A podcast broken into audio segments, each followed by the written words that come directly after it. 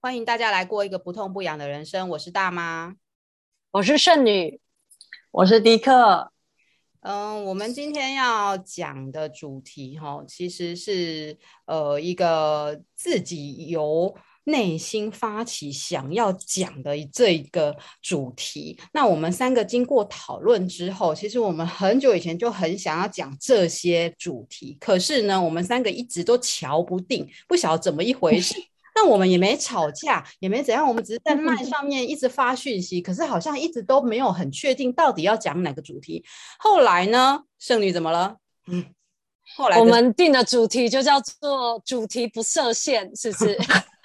还是各说各话？还是说各说各话？无题，无题也算主题，对不对？是，对对对对对。好，那我们顺序刚刚有先小聊了一下，我们就先从第一课来。嗯，好，嗯，那其实今天我我们的主轴可能会围绕着呃死亡这件事情，但是其实死亡有很多种面向。呃，在讲这个之前，我我先说一下，因为我其实跟死亡呃其实是很靠近的经验，在我生命里面已经有三次了。那应该其实应该就是说，下一次就是我自己本人了，对，因为我的姐姐、我的爸爸、我的妈妈都已经过世了，所以我有三次这样子去很近距离的靠近死亡的这个过程，所以也因为这样，我在很年轻的时候就开始对死亡这件事情非常有兴趣。就是我十九岁的时候，姐姐过世，我就开始对这件事情非常有兴趣，那一直都在。呃，看这方面的东西。哎，等一下，有兴趣、嗯、对死亡有兴趣，这个实在是太惊人了。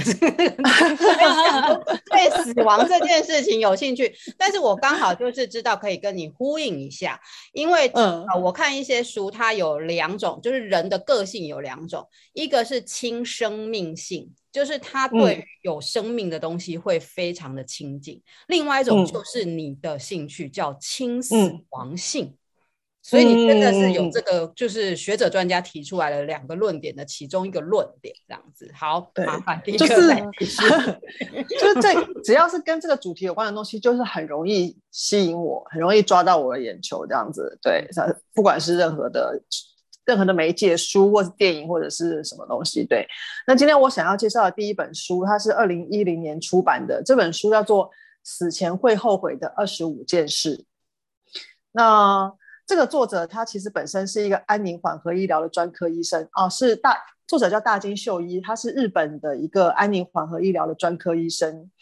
那这本这本书是在他陪伴了将近一千个临终病人之后，他他他他不见得有对每个病人做访问，但是他大概就是在他临床的过程里面，他去归纳说病人跟他提到的，就是关于，因为他。他陪伴的人都是已经确定要进入死亡的，安宁缓和就是已经确定进入死亡的，所以就是在跟他的病患聊天的过程中，他会去归纳了说，其实关于呃人在死前大概都会为了什么事情后悔啊。那我我我我看到这本书之后，就觉得说哦，一定要看一下，因为你要先看一下结局，就是说到底什么事会后悔，就先尽量把。把这些事都先做完，这样子就有一种这种心情，这样子对，不错不错。对，就是有我们就是一个走一个预防胜于治疗的路线，这样子对。然后他他在里面讲的这二十五件事，我大概把它分成呃三个面向。第一个面向大概就是跟自己的身体有关的，呃，包括说忽视健康，比方说他后悔自己没戒烟、没戒酒、没戒毒、没戒什么，对，就是这种。没好好照顾自己，没好好吃饭，没好好休息，然后过度的工作，把自己的身体搞坏了，这是一种，就是这种，就是真的很实质的，就是说，因为身体不健康而走向死亡的，他很多会是这这一方面的部分。然后另外一个部分呢，就是情感面的，那包包括了说没有谈过所谓刻骨铭心的恋爱啦，啊，没有结婚，没有生小孩。然后没有抱孙子，就是这种跟人家人有关的东西啊。那第三种叫做呃，我会觉得说比较是呃心灵层面的东西，就是包括大家最常讲的，就是没有去做自己想做的事情，没有完成梦想。然后又比较深一点的是说，没有一个终极的信仰，就人在最后面对死亡的时候，他可能有一个信仰，也许是一个力量，他没有没有信仰。对，那就是这这些大概是比较心里面的。但是，嗯，除了这些之外，我自己特别在这二十五件事情里面，我特别看到了三件事情，我觉得是我觉得很有很有感触的。那第一个就是，他说很有有好几个人提到说，他们没有看清楚治疗的真正的意义。就是为什么要治疗这件事情？因为大部分的人一开始都选择很积极的治疗，然后他们为了治疗花了太多的时间，然后最后才就是才明白说，他们的呃他自己在这个书书中写的是说，他觉得说治疗其实并不是为了延长活着的时间，而应该是为了提升活着的品质。所以如果你的治疗是一直在花时间，他说，因为他就提到说，像很多人呃治疗癌症就是。最后，他不是因为癌症而死，他可能是因为治疗癌症的过程而死。就是，哎，如果我说就是治疗是我们的节目啊，对，让 医生赚钱的话，这会不会太坏？这是很很直接的想法，没有错。但是我觉得刚刚那件事情，治疗到底为了什么？就是本节目的宗旨啊，不是吗？对对对对对，讲 的人生啊，嗯，看到他讲这个的时候，我觉得还蛮有感触的。这也就是说，嗯，因为我觉得呃，整个世界是其实是一个阶段论嘛，就是说以前因为我们活不下来，所以我们就很希望医学更进步，我们可以活得更久、更久、更久。但是现在我们已经是。以前是求生不得，现在求死不能。好，现在是活到你想死都死不了，因为太太进步了，你什么一方话都可以医这样子，对，所以就开始开始反过来思考，说到底为什么要去做这些治疗？这是第一个，我觉得对我来说，哎，听了我还蛮有蛮有感触的。那第二个部分，他说很多人的遗憾是没有留下自己曾经活过的证据。那当然，活过的证据可能就比方说，嗯。比较厉害的人，可能就像比尔盖茨，或者是说像那个，对，就是贾伯斯，他的证据很明显，就是你我们现在手上拿的这一只手机，就是他活过的证据哦，这种 就是大大规模的证据。但是大家都有他活着的证据，好可怕。对对对对对啊，出一本书啊，录一下 podcast 都是活下来的证据。对对对对对，我们正在做这件事，哎，真棒。是是是。比尔盖茨的证据就是每天我们打开电脑用那个微软，就是他活着活过的证据，对不对？那他就说，但是不是每一个人都可以到这么高规格，对不对？所以他就建议我们说，一般人呢，我们其实可以来做一点小小的证据，就是哎，就像我们刚刚刚刚大妈跟圣女讲的，就是哎，录个节目啊，写个书啊.或者那个书也许也不要出版，也不用出版，就是你自己写。然后他说他很推荐一个部分是写信给家人，就是呃，其实。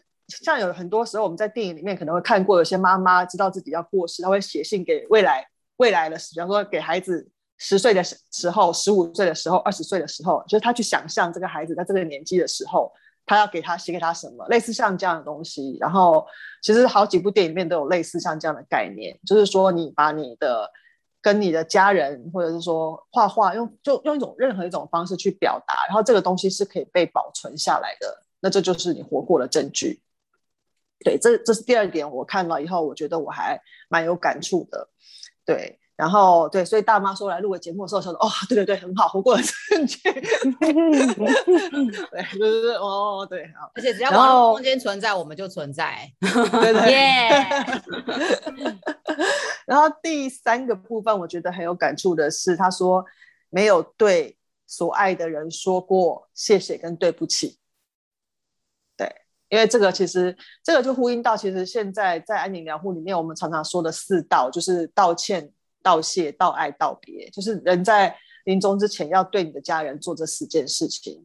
不管你你是感谢他，你是跟他说抱歉，关于任何你你你曾经做过的他让他不开心的事情，然后告诉道爱，就是告诉他你有多么的爱他，最后是道别。那把这个过程走完之后，人就比较会能够。他他在书里面提到说，他觉得能够做完这些事情的人，在面对死亡的时候会比较坦然，而且比较没有那么没有没有遗憾。对，那这个大概是在这本书里面，呃，我觉得我看到几个我觉得蛮好的观点，所以第一部想要推荐的书就是这一本书。嗯，它是二零一零年出版，所以其实也大概二十年，哎，十呃十几年前了。对，嗯，这种书是任何时间看都可以啊，就是比如说它是最近出版跟二十年前出版，好像都可以，都都可以拿来看一看这样子。嗯，对，因为人生的历程都差不多，所以刚好是一个小借鉴。是啊，对对，就是，但所以在活着的时候看到都可以，几岁看到都可以，永远不嫌迟。OK，好，还有吗？继呃，接下来、嗯、还是一本书吗？对，第二本书其实跟上面一本书其实是接在一起的，因为他们刚刚有刚刚我们讲到说没有看清楚治疗的意义嘛，哈，那为什么要治疗？所以我想要推荐的第二本书叫《大往生》，就是大小的大，然后往生就是我们那个往生。那大往生他也是一样，是一位日本的医生，叫做中村仁一。他他的工作也是跟死亡有很高度的相关。他是在老人安养中心当医生，所以一样，他的他的病他的病他的对象可能不是生病，但是是自然的，就是百分之百也是最靠近死亡的一群人啊、哦。所以他也是因为他的工作，他开始呃研究这件事情。那他有一个很有趣的地方是说。他在一九九六年的时候就开始发起了一个组织，叫做“思考自己的死亡”。这样，它这是一个组织啊。它应该是因为它是日文翻过来，所以可能不是那么的顺畅这样子。然后他就说，这个组织每年会办一次集会，就是体验死亡。他真的让你去体验死亡，就是你真的躺到棺材里面去，他就会办一个。葬礼，帮你办一个葬礼，让你真的躺进去，然后再让你在里面，嗯、就是他类似像这样。他刚开始的时候就是生前的追追思会，可以听听看你的亲朋好友对你的感想跟评价。嗯，呃，他他的他办的这个形式可能是每个人都是死者，嗯，就是比方说我们十个人都是死者。旁边的旁边的不是你的亲人，马上就有画面。十具十具棺材躺在那里嘛，就是是一个棺材十个轮流躺这样。对，经费拮据，一个棺材对对对对，经费有点拮据，你知道？OK，好，对，体验你你在棺材的里面的感觉。OK，对对对对，入棺的。然后，那在这本书里面，它其实这本书其实还蛮厚的。那他讲了几个观念，我觉得是我自己我自己喜欢啦，哈，但是呃，不见得每个人都能够接受。第一个就是说，他提到说，他认为现在现代的医疗行为其实妨碍了安详的自然死亡，就是我们阻碍了安详的死、自然死这件事情的发生。因为他说，在他活着的，其实他也还活着嘛，哦，就在大概四五十年前，其实我们大家人都是在家里过世的。没没有人，其实大概没有什么人是在医院过世的。那所以他先提出第一个论点，就是说他觉得现代的医疗其实它妨碍了这件事情的发生。然后第二个，他介绍一个重点是说，大家可能都对自然死有一个有一个画面哦，就是说比方说什么活活被饿死，就是你会觉得说那好像是一个很很不人道的事情。可是他就他就真实的告诉你说。自然死会是一个什么样子的过程？好，那因为看到这个我特别有感触的时候，是因为当时虽然我还不知道，可是这这个事情有点启发了我。就是我的母亲在最后的时候，她就是经历自然死的过程。她从她从她是呃一百零八年的一月九号过世的，然后她一百零七年十二月三十一号的时候，那一天开始没有吃东西，然后。整整九天九夜之后，他就过世了。然后就是这中间是完全没有吃东西，然后有喝一，刚开始还可以喝一点点水，后来就是帮他涂嘴唇，然后就是他就是真的就是，嗯，呃，就是因为他一开始他大概就是三十一号、三十号、三十号跟我跟我说他不想吃东西，因为他其实是一个很爱吃东西的人，所以当他讲这句话的时候，我就知道说哦。呃，那他真的是，他就说拜托不要叫我再吃东西了。所以，那因为我之前已经看过这本书，所以我我大概觉得我我是可以接受这件事情。所以迪克也不会使用用灌食或者是其他的方式，不会。他他跟我讲，嗯、所以妈妈最后真的就是慢慢的，然后他在这个书中讲到的过程，我真的全部都经验到。他就说，包括说人即使不吃东西，你还是会继续的排尿排便，所以我们还在帮他换尿布，帮他对，然后。你还是会，就是说，其实身体要花很多力气才能够把这些东西处理完，嗯、对，嗯，然后，嗯，然后他最后他在这个部分他就讲到说，他说其实人并不是因为就是所谓的最后自然死，他不是因为没吃东西而而死，也就是说他不是饿死的，是反过来，是因为他已经接近死亡了，所以他不需要再吃东西了。就是你再多给他吃进去的，让自己的身体准备好那个状态，就是对对对，可能就是很轻盈，然后都排干净的一个状态。对对对，因为我母亲过世，说身上也是没有任何管子，我们最后就是什么东西都没有，所以那时候藏银社的人来接他的时候，他也他们就跟我说：“你妈妈几岁？”我说：“我妈妈八十五岁。”他说：“他真的从来没有看过一个八十五岁的人是这么就是这么漂亮的，就是他整个人其实是。”其实那个肤色是很是很有光泽的，就是他完全没有接受任何的那种对，因为我们其实他最后一天的时候有进到安宁病房，但是我一进去跟他说，我我们就是除了止痛，我们什么都不做这样子。那因为他本来就在安宁病房，所以就是很很很 OK 的，对。所以我在最后一最后的一天一夜，我跟他是在安宁病房，所以他最后其实是在医院过世。可是前面的八天八夜，我我们都是在家里面的，对。所以那。呃，当时看到，我觉得我认同。那自己亲身走过这个过程之后，我觉得我现在更更认同这个过程，就是说人其实是可以很很舒服的。应该说最后你只是陷入一种昏迷的状态，就是有点微烧，烧到昏迷。昏迷的时候，你其实你也没有痛觉，你真的就是这样慢慢慢慢的就就过了，就就就睡。所以其实又要呼吁一下，那个大家要是就是生前先立好这个安宁照护，然后 为自己的死做决定，因为任何家人帮忙做这个决定都非常的残忍，所以最好是自己在生前的时候就去医院挂好号，然后跟专业的医生跟心理师就是对谈了以后，自己先把自己要怎么死。先决定好，因为怎么出生是妈妈决定的嘛，嗯、但是可以怎么死是我们可以自己掌控的。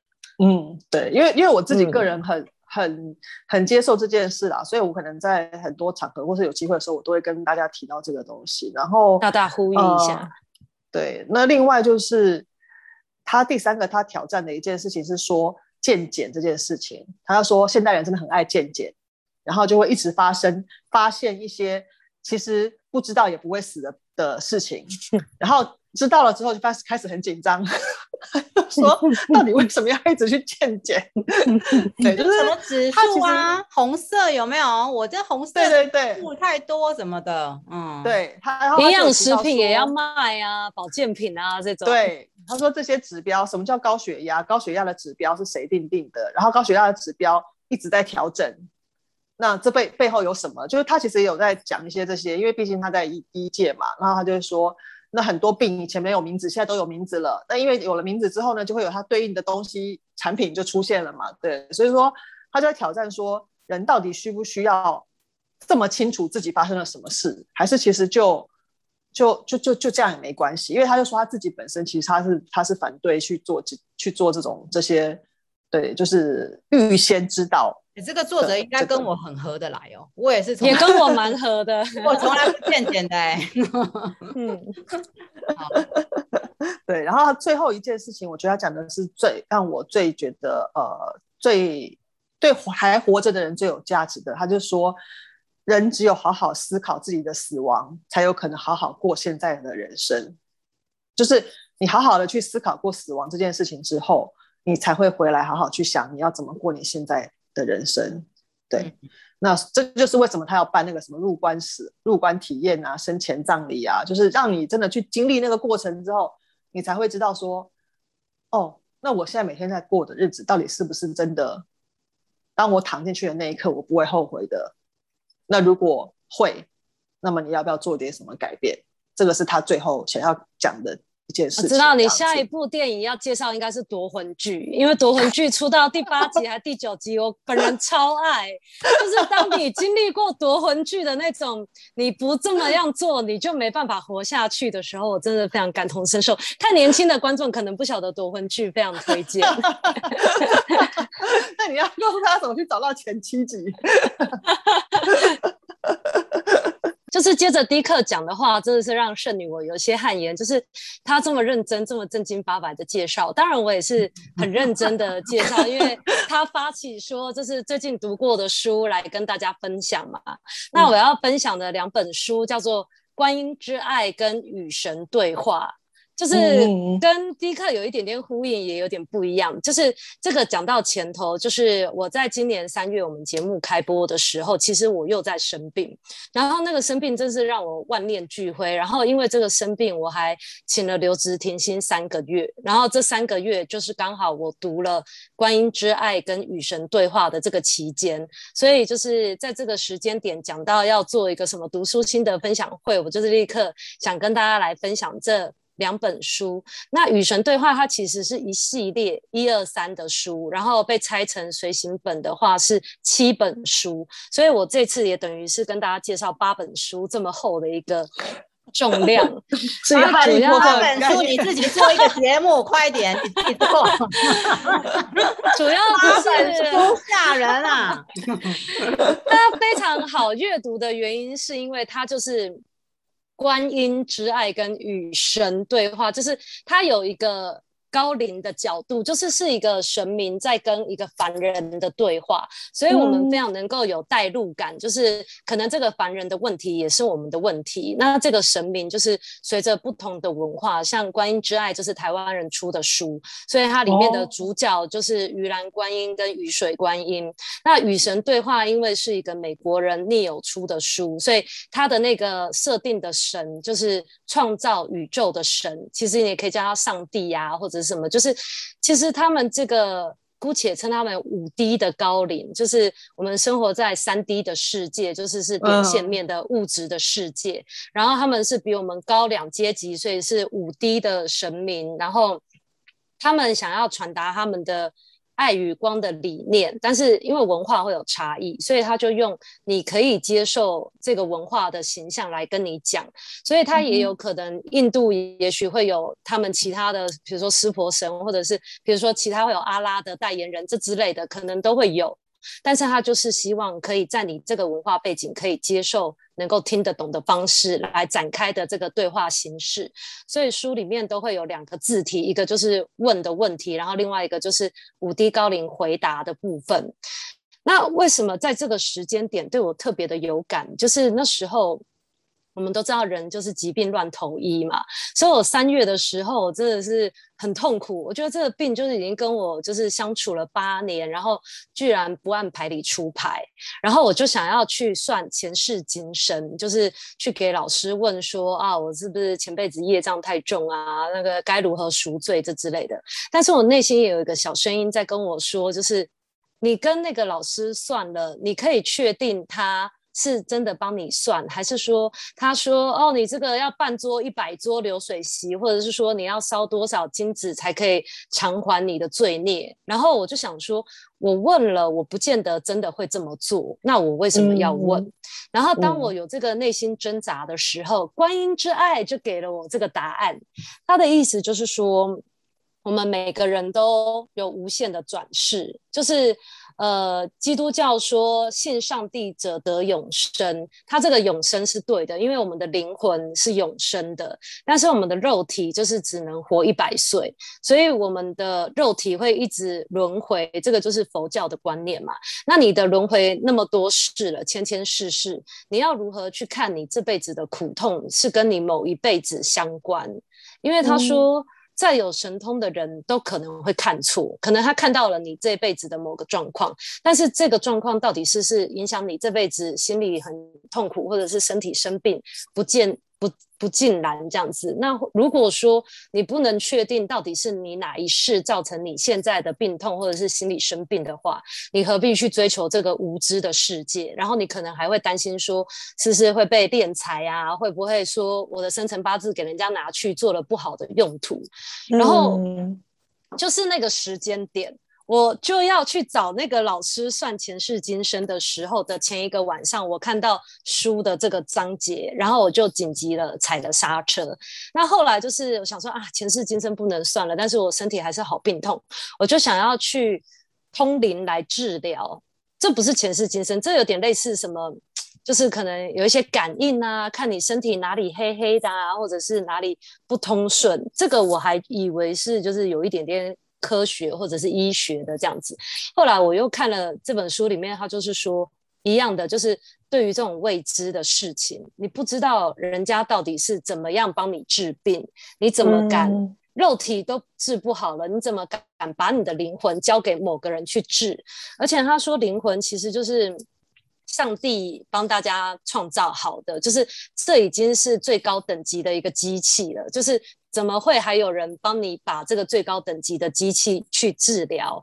所以这会有一个风险，就比如说他可能在你的灵魂做了一些什么手脚，是我们活着的时候肉体不知道的事情，嗯、但是死后当我成为灵魂的时候才会知道的。那我觉得人对于未知就是很爱探索，就是比如说、嗯、我就是不晓得死后会发生什么事，我才会去相信这些未知的事情。那观音之爱跟与神对话，它其实。把死后的世界也讲得很清楚，就是第一课他分享的是一个面向，就是我们如何就是在我们活着的时候爱自己。那与神对话，它里面讲的是，就是我们的灵魂它是永生的，所以我们的灵魂状态是全知全能。那当我们在这个灵魂状态的时候，我们就像上帝一样的这么厉害，所以每一个人都是上帝的一部分。那我讲到这个灵魂的话题、啊，大家就会想说，我的那个人生的目标跟意义到底是什么？那与神对话，它里面有说，就是人生不需要有任何意义跟目标，其实我们只要就是活着，然后就是。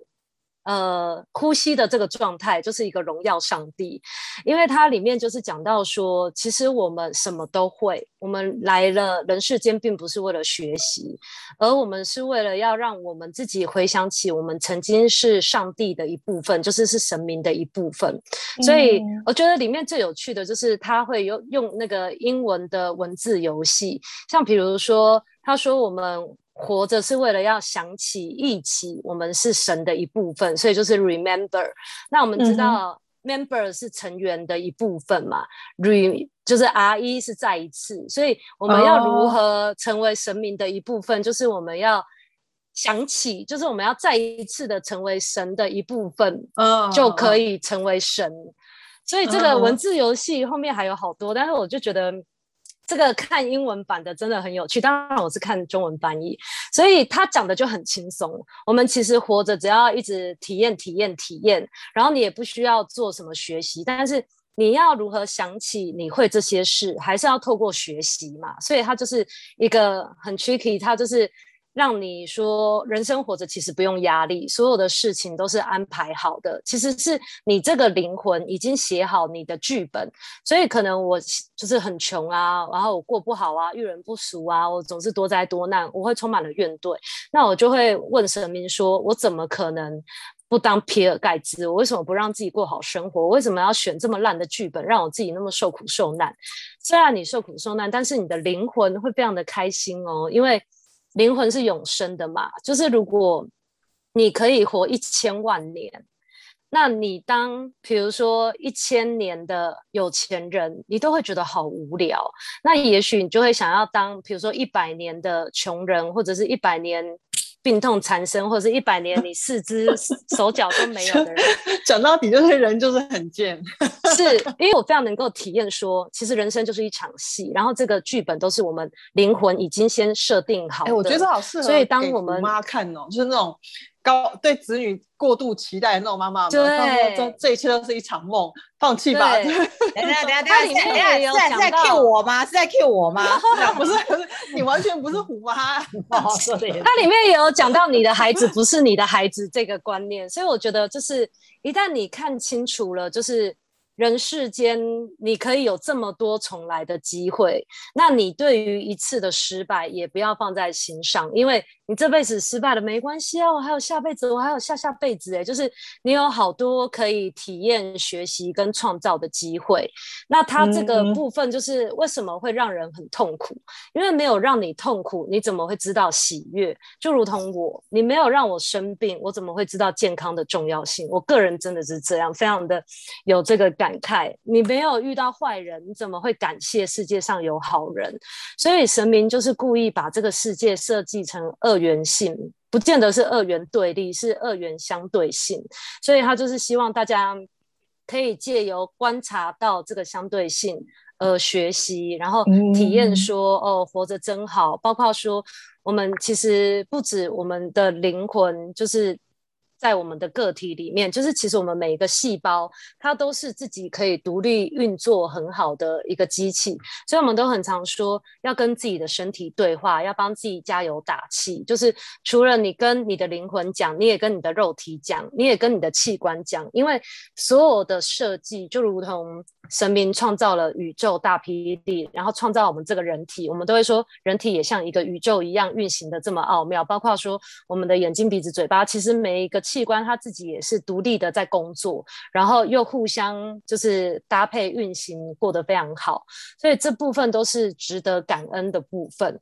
那还有一个观念，它就是说，因为没有好人，也没有坏人，一切都是我们按照自己的人生剧本去演出的，所以没有地狱，也没有天堂。那没有天堂的部分，大家就觉得说，哎，那我我就是可以为非作歹啊，或者是说我就是也没什么好期待的。他又用了一个文字游戏，就是英文的天堂有的时候会叫 nowhere，就是我们不晓得到底有没有天堂。但是他把那个断句断在 W 跟 H，就是叫做 now here。其实没有天堂，只要你活在当下，此刻就是天堂。然后我觉得这部分也是蛮激励人心的，就是如同我们对于很多未知，你会想要去探索，比如说去算命啊，去卜卦啊，你想要知道未知的事情。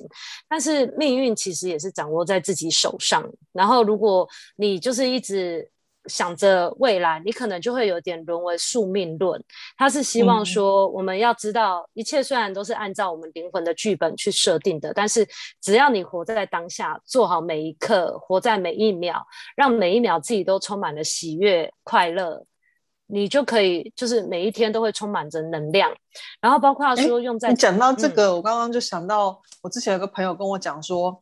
他他五十岁，那他他五十岁的时候，我那时候才四十岁左右。他就跟我说，嗯、他说他这他现在才才明白，他说他过去五十年都在做两件事，就是后悔过去跟担忧未来。嗯，然后他就说，他决定五十岁以后，他开始要活在现在。真的就是真的就是这样，就是、嗯、所以只要你悟了这个道，你什么时候去做都不迟。就如同迪克之前分享，就是不做会后悔死的二十五件事，就是这个部分，只要你知道，嗯、然后就立刻去做。有的人就会觉得说，哦，我想要赚钱，我有钱了以后我才有闲，我有闲了以后我就可以出国度假，那我就会身心灵觉得很丰盛、很快乐。但是这个是一个错误的想法，就是这个神明他告诉我们有一个宇宙创造法则，这个其实也是之前很流行的，叫做吸引力法则，或者是叫做秘密，应该是你先要是什么状态。你去这么做了以后，嗯、你就可以得到你想要的。就比如说，现在对我的课题就是我，我我我想要健康，但是如果你用“我想要健康”这个词又不行，因为我想要就等于是向宇宙宣告我没有这个东西。如果你就是没有了，你才会想要嘛，嗯、所以不可以用“想要”这个词。那我现在就是每天跟我自己的身体、跟我的心灵对话，就是。我是健康的，超级健康，没错，因为我是健康的，所以我选择过健康的生活。我选择过了健康的生活，所以我拥有了健康。就是他的那个使用顺序是这样。嗯、那迪克之前有分享过，就是比如说有朋友迷癌，他因为迷癌了以后，他就想说管你的医学，哎，这个是个人经验啦，不不要真的当做那个，嗯，就是一定会这样，就是。他就放松了他自己的心情，然后去环游世界，去做任何自己想做的事情。然后可能他半年、一年回来了以后，发现，哎、嗯，癌细胞怎么不见了？因为这个就是你的选择。每个人都会一定有选择的时候，你要选择让自己健康，让自己快乐。那你选择了这个部分，你也这么去做，你的思想、你说的话跟你的行为都一致的时候。宇宙就会回应你的这个愿望，嗯、所以有的时候你会觉得说没有啊，我许愿都没有用啊，那可能是因为你的信仰不够坚定，一定要你想的、你做的、你说的是一致的。比如说，我是一个富有的人，我要有钱。那如果说你一方面心里面一直跟自己讲说我要有钱，我要有钱，但是你看到别人就说哦，最近真的很缺钱呢，就是你可能不不经意的会留意这样流露这样子的讯息的话，那宇宙就会搞不懂你到底是要钱还是缺钱。所以，呃，这是个障眼法，没错，我到底是要钱还是缺钱？所以他，他觉得你太混乱，你自己搞清楚再来这样子。没错，天下就是有白吃的午餐，你真的可以不用付出努力，你就可以获得，但是前提是你想的、你说的、你做的都要是一致。那这个就是我最想要分享的部分，因为。我个人就是现在也朝这个方向来发展。那大家如果有兴趣的话，都可以自己去看一下台湾版的《观音之爱》跟那个外国版的《与神对话》。好，OK，谢谢，谢谢。再喏，第一课跟圣女这样子讲完，总共是十三本书，对吧？是 是是，算数好好。如果再讲下去，就变成十五部作品，这样子的还得了？好想听，好想听，你好想听。我觉得听众可能会起笑这样子，那这一次这个可能不知道哪里就给它断掉，不要听了这样子。好，那个呼应一下，嗯、呼应一下好了。就是我觉得这就是吸引力法则，就是两位在想的事情，因为因为我们一起做这件事情，所以我们都会被吸进来这件事。我最近看的，我最近看两本德文书，就很奇妙，就是有时候你还是要讲就对了，我当然要讲，是呼应你们讲，好好好，呼应你们哦，对，好好，就是说，就是。大家，大家在看，呃，就大家在做这件，我们三个在做这件事情的时候，这个吸引力法则进来，结果都可以呼应到。我本来其实要讲别的，可是我先呼应一下，对不对？这两本德文书就很奇妙，我最近就是刚好这两个礼拜在看的德文书，一本叫做《自然的疗愈密码》，一本叫做《谢谢生命中的讨厌鬼》，嗯。我先，我先讲，谢谢，我要谢谢很多人哦。谢谢生命中的讨厌鬼这一本书在讲灵魂，呼应一下。因为谢谢生命中的讨厌鬼，我正在看，我还没看完，所以没有办法讲全部。我也不，我也不想讲全部。但是呼应刚刚讲的灵魂，所以各位知道灵魂在哪里吗？这一本书的作者他说，灵魂是一种肉眼看不见又细微的形体。和我们的身形跟身体躯壳不一样，躯壳跟它身形跟躯壳是不一样。它在我们距离我们身体约五十到六十公分处，诶，这很奇妙哦，笼罩着我们的身体，有穿透的能力。有人也把它称为什么分身这样子。好，讲这段、嗯、有这个部分，与神对话有讲，就是如果说我们是打一个荷包蛋的话，我们的蛋黄就是我们的肉体，然后蛋白就是灵魂的部分。嗯、对，哎，这个形容很好，哎，这这样一听就懂。可是他讲说笼罩着我们身体五十到六十公分处，然后想说我来摸摸看一下。而且那个 在哪里？他们有说量子力学可以证明灵魂是存在的，对嘛？所以我跟你讲那个。社交距离是正确的，因为我们会撞到别人的灵魂。啊，对对对对对，不 要太靠近我，我我通常的蛋白撞到我了，你的蛋白，对对，蛋白撞到我了。通常会靠近我的人，我都觉得怪怪的这样子。好，所以 这我本来要讲的主题叫做健康科学冷知识，所以灵魂到底在哪里？这是一个冷知识吧？冷知识，没人会想要知道灵魂在哪里，可是就有专家学者研究灵魂到底在哪里这样子。好。第二个呢，要要要呼应也可以呼应，因为刚刚有讲到就是宇宙怎么来的，生命怎么来的，然后刚刚讲到呃，第一课说它是亲死亡性，那可是我个人呢，我就超级亲生命性。你们有没有觉得我这？这二十几年来，我都一直在觉得有亲生命性。为什么？我生了两个小孩，然后小孩长大以后呢，不太爱理我，然后我又跑去做青少年的教育、青少年的推广，所以我就超级对于那种很很有活力的生命的那个的的一个形体或者是一个什么样的东西，我是就说你是虎妈，你还不承认？哎，糟糕！你这样突然让我想到说。那我每次养什么死什么，是不是就是因为我亲死亡性？哦，应该是哦，答对了，吸引力法则又出现了，吸引力法则，没错，对吧？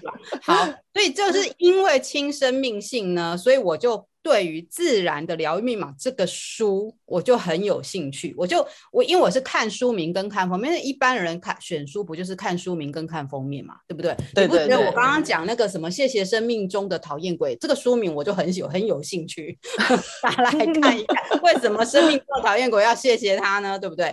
好，那 《自然的疗愈密码》是因为最近不是大家都在封，就是前阵子去年开始大家都在封登山吗？对不对？然后我看过很多跟自然有关的书，什么土疗啊，或者是什么芳疗啊，就是跟大自然元素有关的书，我都会去看一看。那这一本书有什么好讲呢？因为他是一个科学家。就自然的疗愈密码，它其实是一个科学研究。它对什么有研究呢？它对三 C 有研究，不是我们三 C 产品的三 C，是它对 真的很冷，对不对？就是它的它的那个元素，它的那个嗯科学的名词叫做贴息、派烯、宁溪。哦，就是 这三 C 什么上字幕啦，看不听不懂啊。好，看下方下方资讯栏，请自己搞定。他还做、欸，就是还引用了日本的研究，日本人就去研究这山西的时候呢，就是把一群人放在森林里面。然后一群这、嗯、这一群人可能分总总是要有实验组跟对照组嘛。实验组的人就是要多去吸，而且他们还去用那种就是特特殊的仪器把那个三 C 给它弄到他们的房间里这样子。然后 另外对照组呢就没有这个三 C 这个东西，然后就研究证实呢，他们就是实验组的人有吸入这个三 C 这个元素的东西呢，他们的那个呃就是杀死。癌细胞或者是杀死什么病毒那种细胞，就特别的活络这样子。我就是看修复力的感觉。对对对，修我我就看完整个觉得引起我很大的兴趣。我因为很少有时候科学书翻一翻，你就觉得没兴趣。可是这人写的挺有趣的，就是这两本德文书刚好都写的很有趣，还是翻译的很厉害，我也不知道。反正就是觉得哎，这很好玩，咻咻咻咻，一个礼拜就看完了这样子。然后就觉得哎，好有趣，我想要再来看看这三 C 到底是怎么一回事。我想要知道哪里。可以得到三 C 来，等知识大考验，给你三个选项。我们从那个水平线以下的海洋，哦，一选项一海洋，二水平线叫草原，我们二草原，三森林高山的森林，山森林。我觉得是草原呢、欸，哎，厉害。我跟你说，你们两个都对，但是也都不对。我不知道为什么，因为还在研究。我就在有答案跟没答案一样，oh. 但是这一本书是有答案的。这本书会给你答案，它会给你两种答案。一种就是人类呢是从非洲来的，人类从非洲来，非洲是草原，而且是稀疏的草原。不是那种很多很多草的那种草原，就是稀稀疏疏、稀稀疏疏，可能降雨量没那么多。就是我们人是从那里来的，所以如果这里面还有很多科学研究，就是说，如果你给给一个人呢，叫他实验很多很多人，就是你给他们看照片，你最喜欢哪一种景象的照片？大部分人会去选草原，就是你看起来，嗯，因为你没有感觉有危险，就是你看到嗯。界草原，你不会突然出现一条蛇。有时候你去森林，没有，我觉得是老虎哎、欸，我不会选哎、欸。不是我的意思，说 草原你可以一望无际看到，可以看到没有危险的东西、嗯，感觉是没有潜伏的东西在里面。对对对对对，你一望无际看得到，而、嗯、而且稀疏草原不是那种很高的草原。对对对对，确实确实。所以你眼睛看到可以觉得安全的其实是草原，嗯、可是嗯，三 C 最多的他们研究的就是你觉得最舒服的是草原没有错，可是你三 C 研究最多物那个物质最多的是在森林，可是森林不是有海拔不是有海拔低、海拔高的森林吗？嗯、对不对？嗯，就是有杂叶林跟那个寒叶林。嗯，对，答对了，就是是有杉木。云山啊，什么的、啊、哦，那很高呢，松树很高哎、欸，对，那我是想说，我现在我现在是要开始去爬百岳了嘛，是这样吗？不是，所以 没有啊，两千公尺以上有很多国家风景区，对对对，国家森林区这种。哦，那我安心了，嗯、我不用太太太强迫我自己去爬高山这样。对啊，太平山啊，名池啊这种。下一次要做雪巴人。好，所以就是就是说，哎、欸。他我我后来你知道，呃有兴趣到什么程度，我就去查这个作者的名字，他有没有什么相关的影片。然后呢，就发现说，哎，他在两个月前 PO 了一个影片，他说他要完成他的博士论文，要征求一些人，然后来去他们国家的，他是哪个国家？哦，他是奥地利，哦，就是他去他们国家的某一个国家森林公园里面去住，免费哦，免费包吃包住。然后你只要偶尔抽抽血这样子，让他你是不是马上报名了？不是我的意思，说我现在才看到，可是他已经过期了，他已经现在正在做研究，oh. 就是他八月就要做研究，可是他六月时候 po，我现在想说，我一定要追踪他，马上按追踪，按下小铃铛，如果以后他有 我立马第一篇业配文，我立马飞到奥地利去给他做研究，他有没有？不是，但是但是你要确定你是加入了实验组，而不是对照组啊。对哦，他一定是盲测，对不对？对啊。超级想要被他研究，这样每天都吸到假山吸这样。因 为我觉得在台湾的好处是，台湾蛮多的这种快木林、杉木林的这个就是森林游乐区，所以日本人那时候来台湾的时候好开心，觉得台湾的树都长得好棒棒。他会。说一年四季哪一个季节是最多的？哦、来猜猜看，有道理。夏秋冬。夏天。答对了，哎、欸，今天是女厉害哦，没有，没有，本人就是那个大自然小天使。真的，你也是亲生命性的人哎、欸。知识还没分享完，不要岔题。好，刚刚分享完了地方，跟分享完季节，那在什么时间点？好，我们给这个几几个选项好了。哎、欸，季节没有解释哎、欸，为什么？哎，他没有解释，他就直接一句话。哎，你知道这个科学家是在 一句啊，清晨，清晨时间，清晨啊，不是时间，就是是什么状态？好，他好，我要还是要给你们选项。第一个，大太阳烈日底下不行；第二个，下过雨。